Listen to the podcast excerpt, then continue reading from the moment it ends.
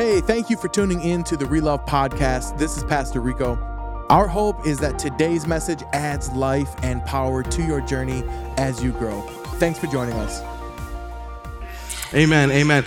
All right, guys, open up your Bibles to Mark chapter 2. The book of Mark chapter 2. We're going to be looking at verses 1 through 12. I'm going to go ahead and pull this right on over if we can. Mark chapter 2, 1 through 12. We planned this so y'all would have some time to get your scriptures right because y'all be relying on this screen a little bit too much. Um, but uh, yeah, let's go ahead and jump into it. So we're going to read right through. It says, A few days later, when Jesus again entered Capernaum, the people heard that he had come home. They gathered in such large numbers that there was no room left, not even outside the door, and he preached the word to them. Some men came, bringing to him a paralyzed man, carried by four of them. Since they could not get him to Jesus because of the crowd, they made an opening in the roof above Jesus by digging through it and then lowered the mat that the man was lying on. Verse 5. When Jesus saw their faith, he said to the paralyzed man, Son, your sins are forgiven. Now, some teachers of the law were sitting there thinking to themselves, why does this fellow talk like that? He's blaspheming. Who can forgive sins but God alone?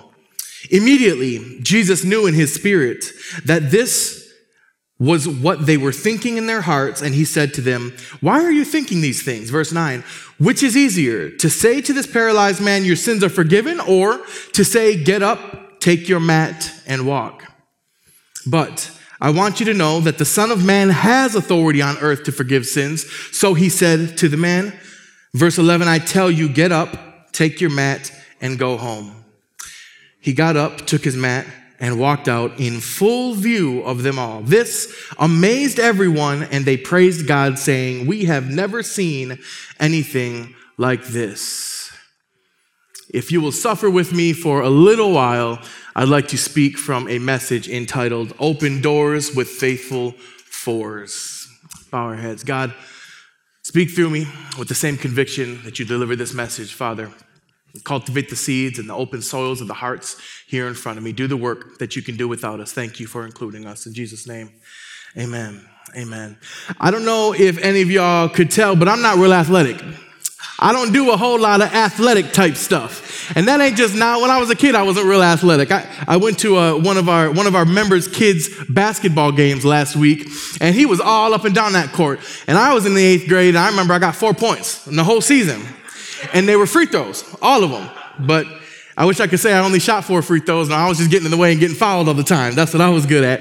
I don't do a whole lot of athletic stuff. Uh, and, and, it reminded me when I was thinking about this scripture about the man's vulnerability, right? Being a paralytic. Now, I'm not a paralytic and I, I'm, I'm, I'm, I am blessed to have, um, you know, all fully functioning limbs. But I do remember one time that I was riding my bike in the backyard and there was a hill. And I had gone down this hill a million times on my bike, right? And I'm just out there, like, just going, like, just speeding down this hill in the back. But this one particular day, there had been a gopher or something that dug a little hole right where my bike needed to go. And it resulted in me flipping over my wheels and I was messed up. I don't know the type of, like, I don't know if you remember, it's been a, probably a long time for some of you, but it's the type of wind that you lose that you don't, like, it's days before you get your wind back. You just, you guys know that feeling? It was agonizing. I was, I didn't break nothing because I'm well padded, but it was agonizing. And I remember in that moment though, I remember my, my, my parents saw me and they came running out and I remember I was just wrecked and they had to pick me up. And I'll be honest, when they picked me up and carried me in, because I was messed up like that, um, I think I was more afraid of being picked up and carried than I was actually being hurt. Some of y'all ain't hearing me.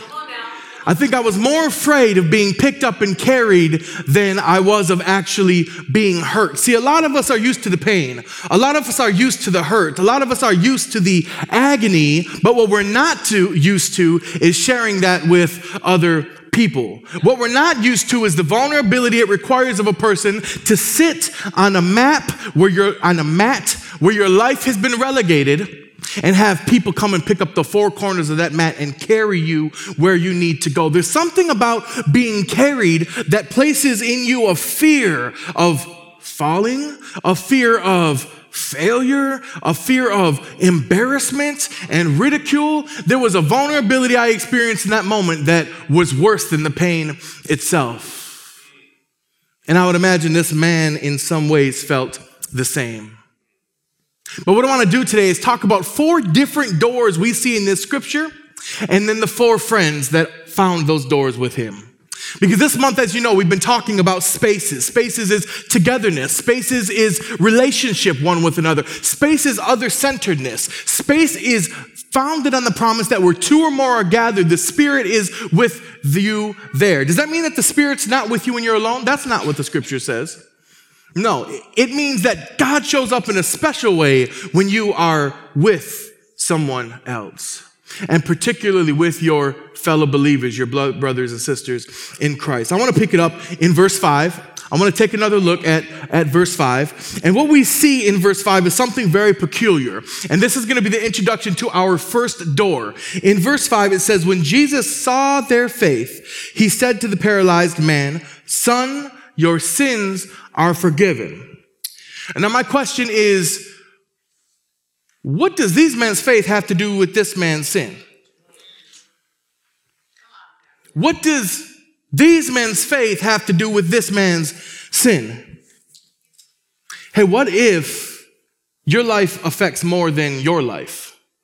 What if your experience affects more than your existence? What if your faith affects more than your future? What if there's some level of connectivity between your faith and the sins of the person sitting next to you? The sins of the person with whom you are sharing and experiencing spaces. I think this is a very, very peculiar part of this scripture because we find that Jesus forgave this man's sin.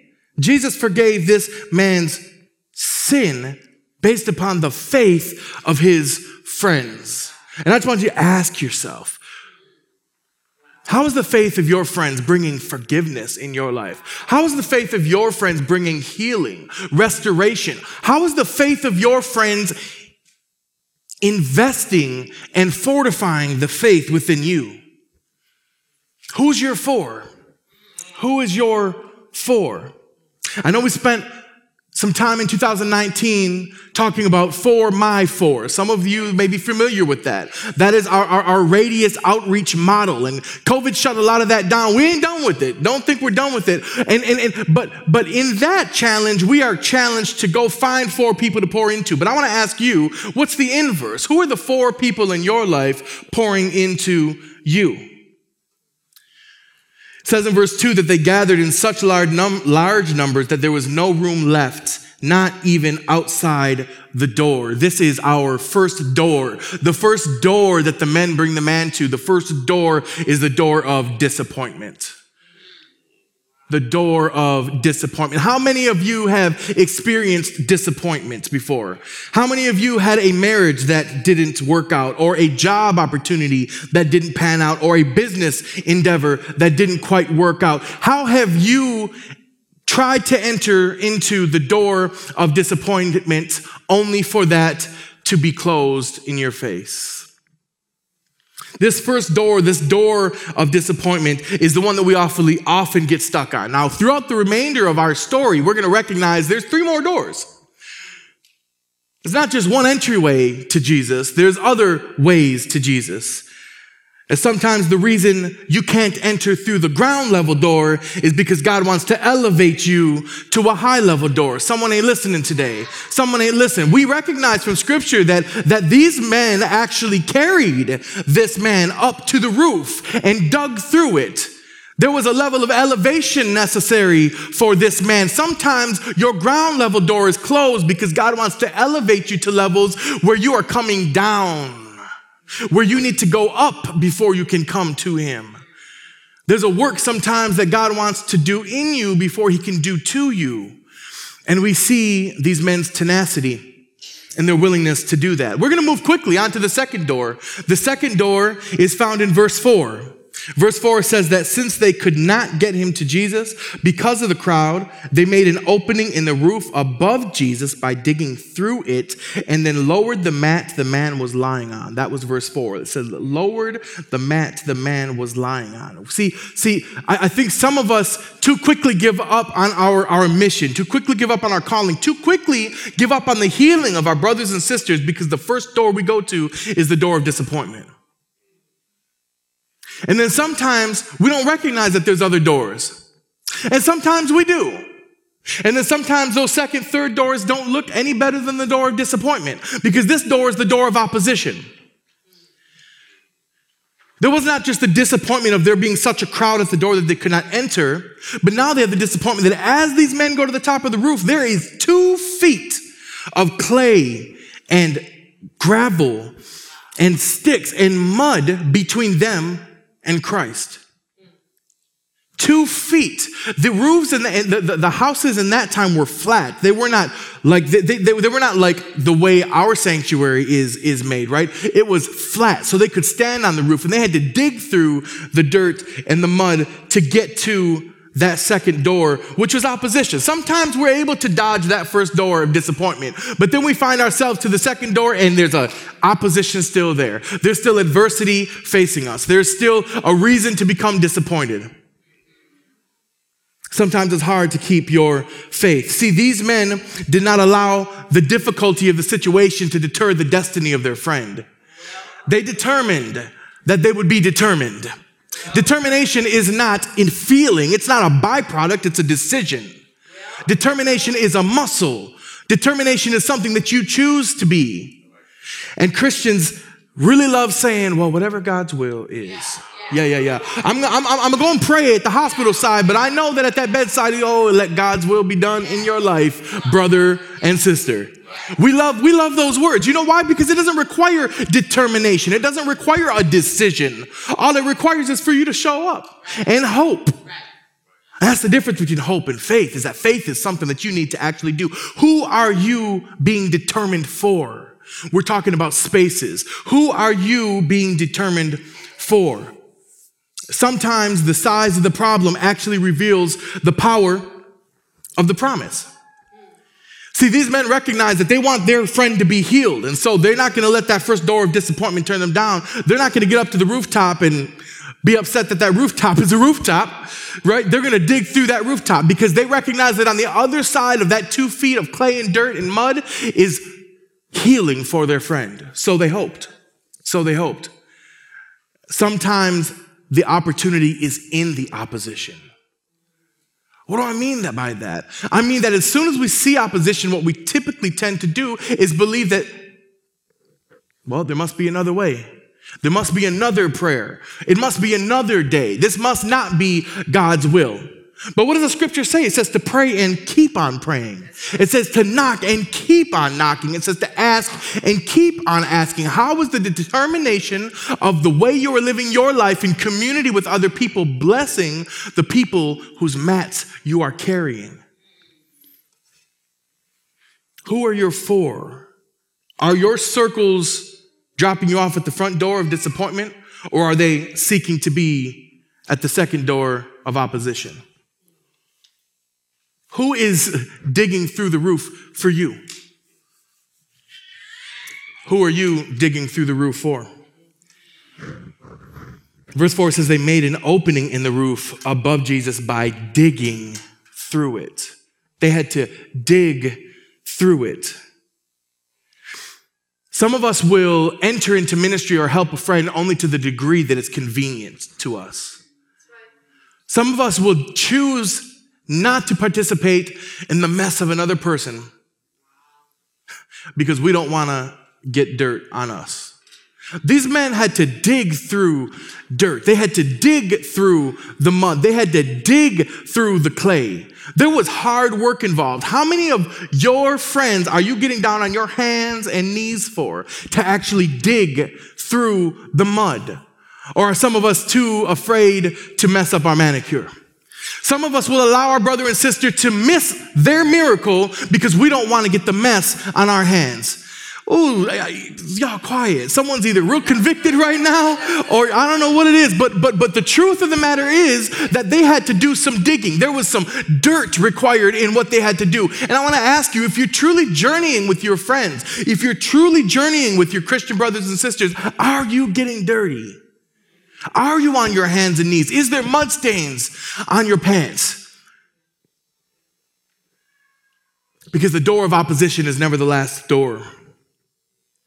Someone needs you to dig through the mud for them. This means of reaching Jesus actually caught Christ's eye.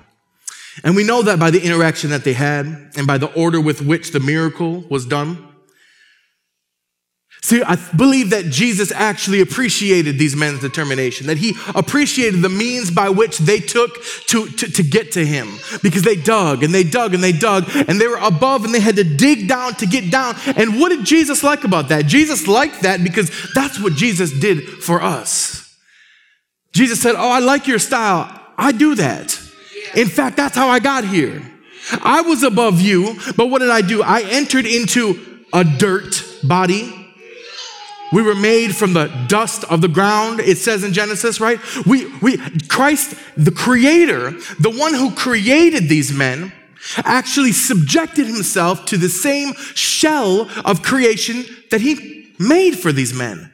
Do you ever consider that?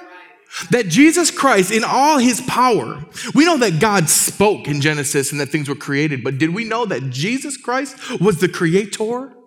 As the Holy Spirit hovered over the seas and the void that Jesus Christ was the one. Why? Why do I know that? Because Jesus Christ, it says in John that Jesus Christ is the Word and that the Word is Jesus Christ.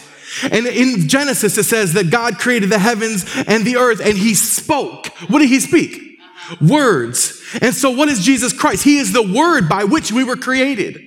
So, Jesus is very familiar with getting on his hands and knees and creating out of the dust of the ground people. He's not afraid of your dirt. Christ is not afraid of your mess. Christ is here for it. He's in it. He's experienced with it. There's no door of opposition that is greater or too big for Christ. Christ liked these men's style because they did what he did advocacy, allyship Where in your life are you digging through the mud for your brothers or sisters? Christ had to dig through your shame, through your sin, through your sickness to get here and die on this cross for you. Are you willing to bear the shame, the sin, and the sickness of your brothers and sisters? No, you're not, Christ. But I remember Christ saying that, hey, even greater things than these you will do after I'm gone. We see this here in this verse. In verse 5, it says that when Jesus saw their faith, when Jesus saw their faith, see, we think of faith as something to fall back on. Well, you got to really have faith now. Uh, that's what we think of faith as. But Mark, Mark doesn't think of faith that way. Mark says the word faith in his gospel four times total. And every single time, it's not referring to a feeling. It's not referring to a word. Every single time, faith is referring to an action. See, because faith isn't a feeling, faith is a flex. Faith is a, faith is a muscle. Faith is something that becomes easier as you exercise it, right? That's what faith is. And we find this true here because these men wasn't afraid of climbing no back wall to get up to a muddy rooftop that they had to dig through. These men weren't afraid of that because their friend was worth it. To Jesus, faith is something you can see. In fact, it's something you can see in response to something you can't see. And we know that because the definition of faith in Hebrews chapter 11, 1 is that, that, that faith is the substance of things hoped for, the evidence of things not seen. That's what faith is. So we can see here in this scripture that Christ recognized the faith of these men and he responded to their faith for the blessing of the sin of the person they were carrying. Who in your space is depending on your faith? Whose faith in your space is depending on you? Sit with that for a minute. Who in your space is depending on your faith? And whose faith in your space is depending on you? How are the spaces you are sharing leading you to carrying somebody else's mat?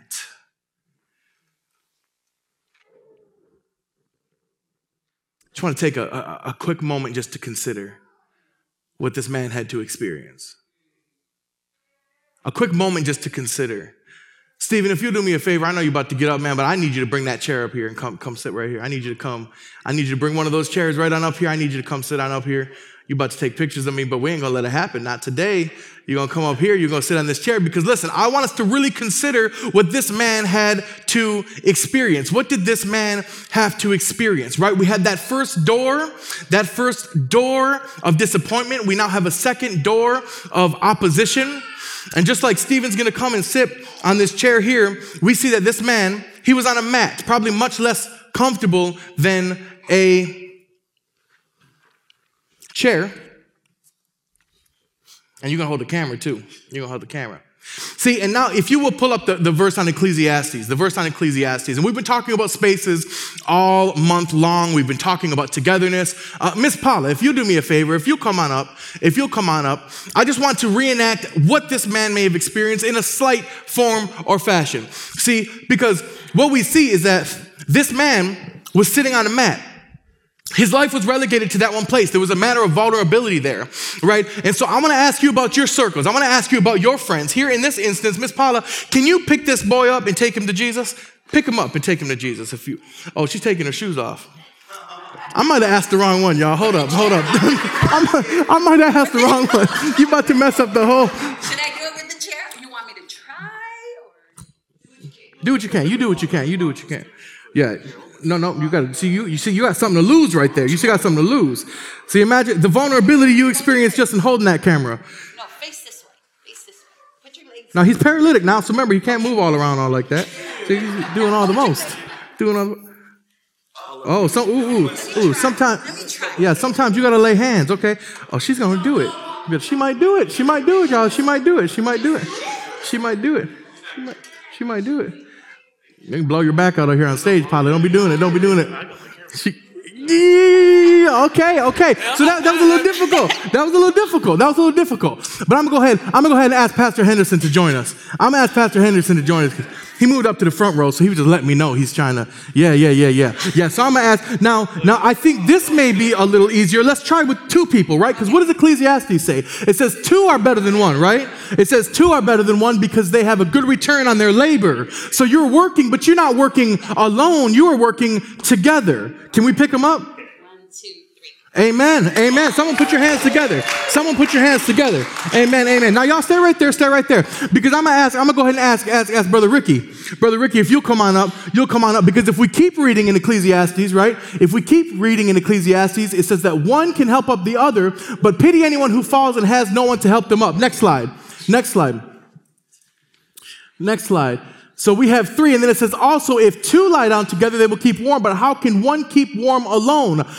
Though one may be overpowered, two can defend themselves. And it says, a cord of three strands is not quickly broken. A cord of three strands. So let's see what we can do with, with, with the three of us here, with the three of you guys here. We just, yeah, yeah. We could, we could shot put him at this point. Look at him. All right, all right. Oh, look at him. Look at him. Look at him. The paralytic. Now, now, I, now, Ecclesiastes doesn't say this, but I want to go one step further. I want to go one step further, and I want to say, what happens when you can get four people around you? When each one of you represent a corner of this man's life. When each one of us represents a, a, a, a disappointment over here, okay? When, when, one of us represents discouragement over here. When, when, when one of us represent de- uh, destitute right here, okay? When one of us represent uh, another D word that sounds real good right here. So what happens? What happens? Depression, depression right here. So what happens when I'm gonna pick up his depression? You're gonna pick up his destitute. You're gonna pick up his, his disappointment. You're gonna pick up his discouragement. What happens? Who is at the corner of your mat? Who's on your four corners. We're talking about spaces, but we ain't just talking, we're living spaces. So if we're gonna be each of us on one side on the count of three, one, two, three. This ain't nothing. Where's Jesus? Where's Jesus? Where's Jesus? Where's Jesus? Amen, amen, amen. We're gonna put it down. We're gonna put it down. Okay, go get your picture now, man. Go get your picture. Thank you guys. Thank you guys. Thank you guys. My bad, my bad. Listen, listen, guys. I, I, this, I, I want you to go into your week with this visual of being carried by four people. Listen, if you got one, I'm grateful. If you got two, I'm thankful. If you got three, I feel blessed for you. But if you got four, if you got four, you got more. If you got four, you got more. If you got four, that means there's another door. There's another door. And our third door, our third door as we move into this is called obedience, the door of obedience. In verse 10, we're going to pick it up in verse 10. It says, So he said to the man, I tell you, get up, take your mat, and go home. He got up, he took his mat, and he walked in full view of them all. In full view of them all. This is another door. This is the door of obedience. This, this door is one that challenges the man. See, because, see, because if you will get up, you can get up. If you will forgive, you can forgive. If you will love, you can love. The Holy Spirit responds to your movement. And we see here that Jesus Christ, hey, thanks guys for bringing this man to me. Your advocacy for this man forgave him of his sins, but it did not heal him because we see that these men brought this man to Jesus, but did not do so for the forgiveness of sins. He did so so that he could be healed. See, because it was what the friends did for the man that got him forgiven, but it's what he did for himself that got him healed. Some of y'all ain't trying to hear me today. It's what he did for himself that got him healed. Some things God wants to finish by grace that he first wants you to begin by faith there's this concept of prevenient grace. It's grace that existed before you messed up. It's grace that existed before you needed it. That's what this grace, and but this grace we find here in scripture, we find in scripture that, that this is the grace that God wants to use to finish what this man starts by faith. Because this man had to face every single fear that he ever had to live with in order to be healed. These men helped him gain forgiveness, but not healing.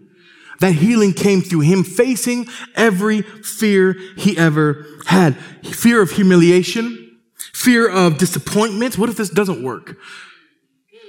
This man's never walked in his life. How you going to be on a mat and have a man tell you get up and he doesn't even know what that means? How do I move my feet to get up? How does my core work to lift my feet? How, to do something you've never done in your life that requires you to face every fear you've ever had? That's the type of situation we're talking about. So not only now is this man vulnerable, not only now is this man hurt and humiliated, he's filled with mud from coming through the roof. He's got the sweat of all the dudes that was carrying him on him. And now he's sitting on a mat being asked to do something he's never done before. Maybe you've been asked to forgive. Maybe you've been asked to put the bottle down. Maybe you've been asked to be the type of parent you didn't get to have growing up. Something you don't know nothing about. This man had to face every fear. And I'm going to ask you, how are your circles leading you to your opportunities to be obedient? Because it's in this man's obedience, this door of obedience, that he gains his healing. It's not in the advocacy of his friends, it's in his obedience when God asked him to do a thing and he faced his fear, he moved and the Spirit followed. He moved and the Spirit followed. He picked up one leg and the Spirit followed. He picked up the other leg and the Spirit followed. Sometimes Jesus is just waiting on your movement waiting on your movement. It says in verse 12 that he got up, took his mat, and walked out in full view. And this amazed everyone, and this praised God, saying, We have never seen anything like this before. Now, there's context in this scripture that lets you know that Jesus has been in contention with the Pharisees and the Sadducees, the religious rulers of the time. So he's already being criticized. He's walking around doing miracles. He's saying that he can forgive. We see in the scripture that he's challenged who is this man who's blaspheming the name of God, saying your sins are forgiven on earth? They've never heard this, never seen this. But we can see here in scripture that as a result of this man's walking, as a result of this man's miracle, people are amazed. Sometimes the miracle God wants to do in your life is simply to validate the existence of God in it. Y'all ain't hearing me. Sometimes the miracle God wants to do in your life is simply to validate his existence in your life for the people who are watching. Who came and believed as a result of this man's miracle. This is the door of revelation. This is the door of revelation. Sometimes, if you dig up the past door, if you go on right on to the next slide, dig up the past door of disappointment. You open up the door of opposition. You enter through the door of obedience. You can run through the door of revelation. You can run through the door of revelation. The space created by these four men revealed life and power to everyone watching. Yes. Mm-hmm. Mm-hmm. These men had something to do with it, but the man had something to do with it. But not them alone. Spaces where two or more are gathered. Christ said, I will be there in a special way. And Christ finished the work that these five men did in company with one another. Every space you experience is a testament to the goodness of God. It reveals to the people around you the way God is moving in your life. It reveals the life that you have through Him. It reveals the power that you have through Him. How is your life and your walk with God a revelation of who He is to those around you? Revelation isn't just a scary apocalyptic book with dragons and multiple headed lions. I mean, we're talking about life. It does say in Revelation, though, that the enemy will be overcome by the blood of the Lamb. That's done. And by the word of your testimony.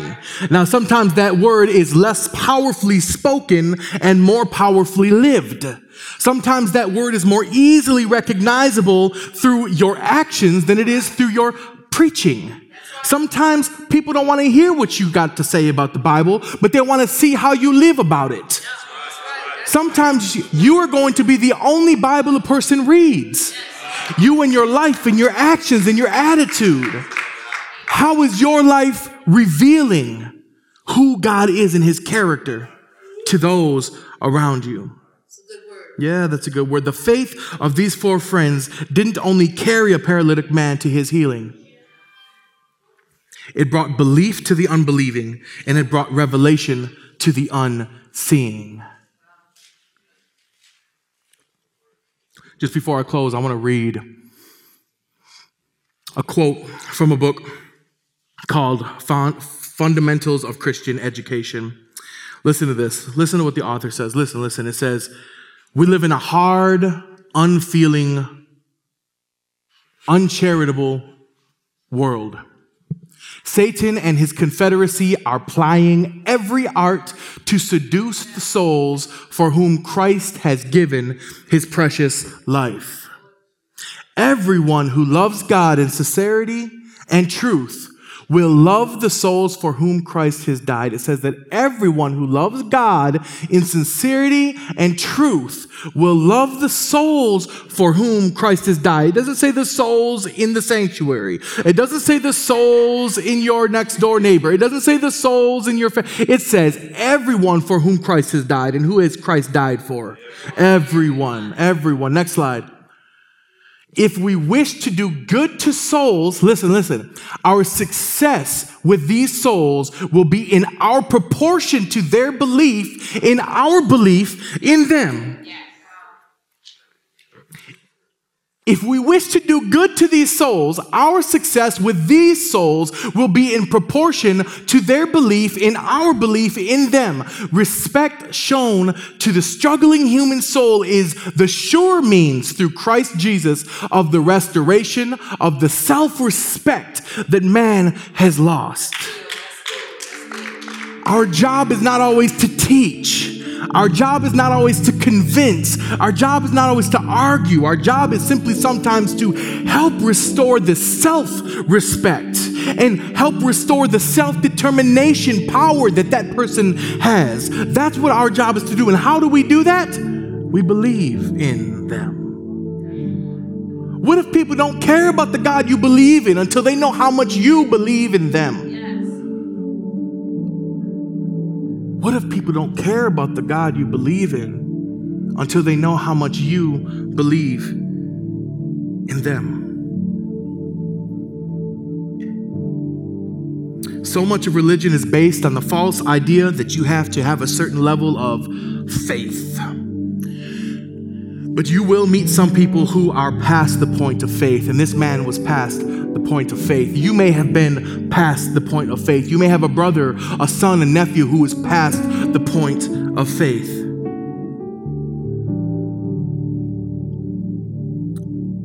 And you will, if you don't know someone, meet someone who is past the point of faith.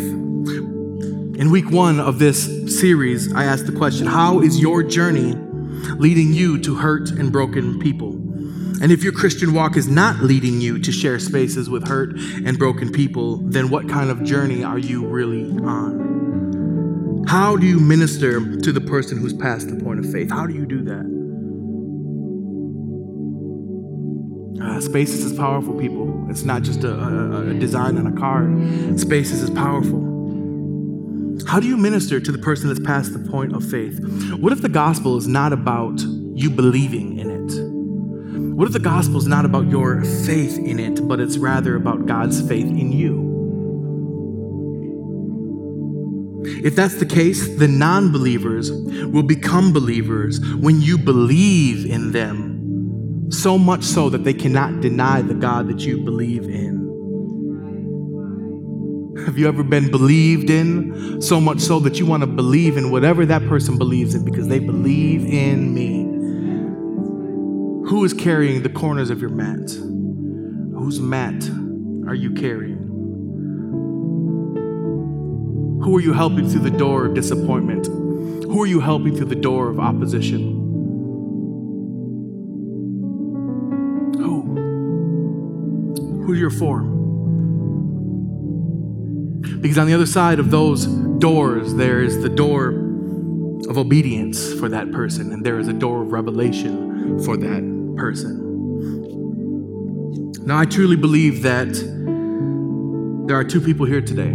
I believe that there are those who heard this message and would rather not. And that's okay. I'm mad at you. Because I've been in a rather not position before. That's okay. Just rather not today. There's tomorrow. But then I believe there's a second person who's heard this message feels the conviction, understand its truth, and wants to live life out differently than the way you came in this door. I don't know what that looks like for you, but I know what Relove has to offer to help you in that journey. And we are excited for those that are partaking in that. Because listen, we have people online who jump into a small group online every single week.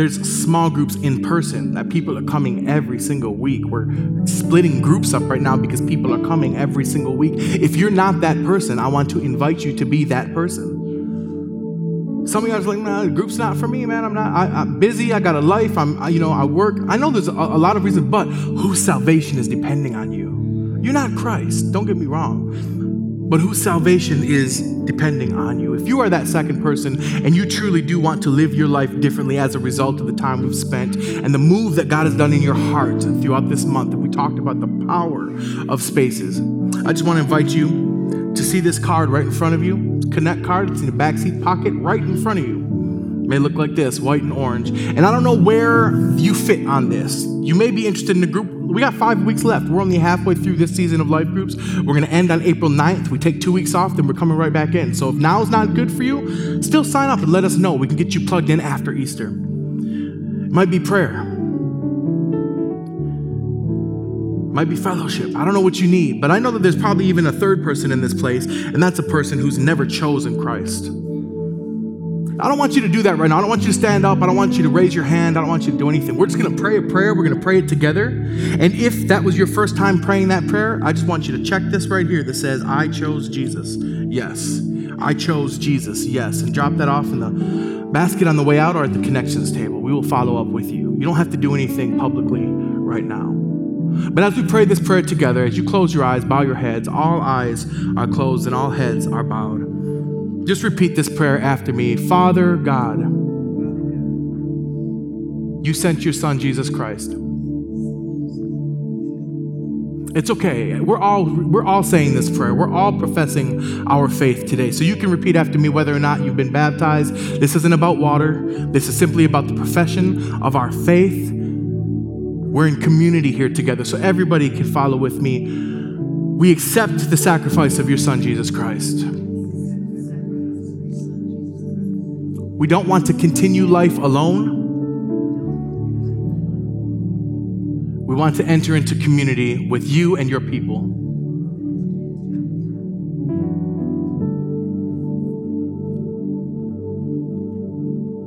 Thank you, God, for hearing and answering these prayers. In Jesus' holy name, amen.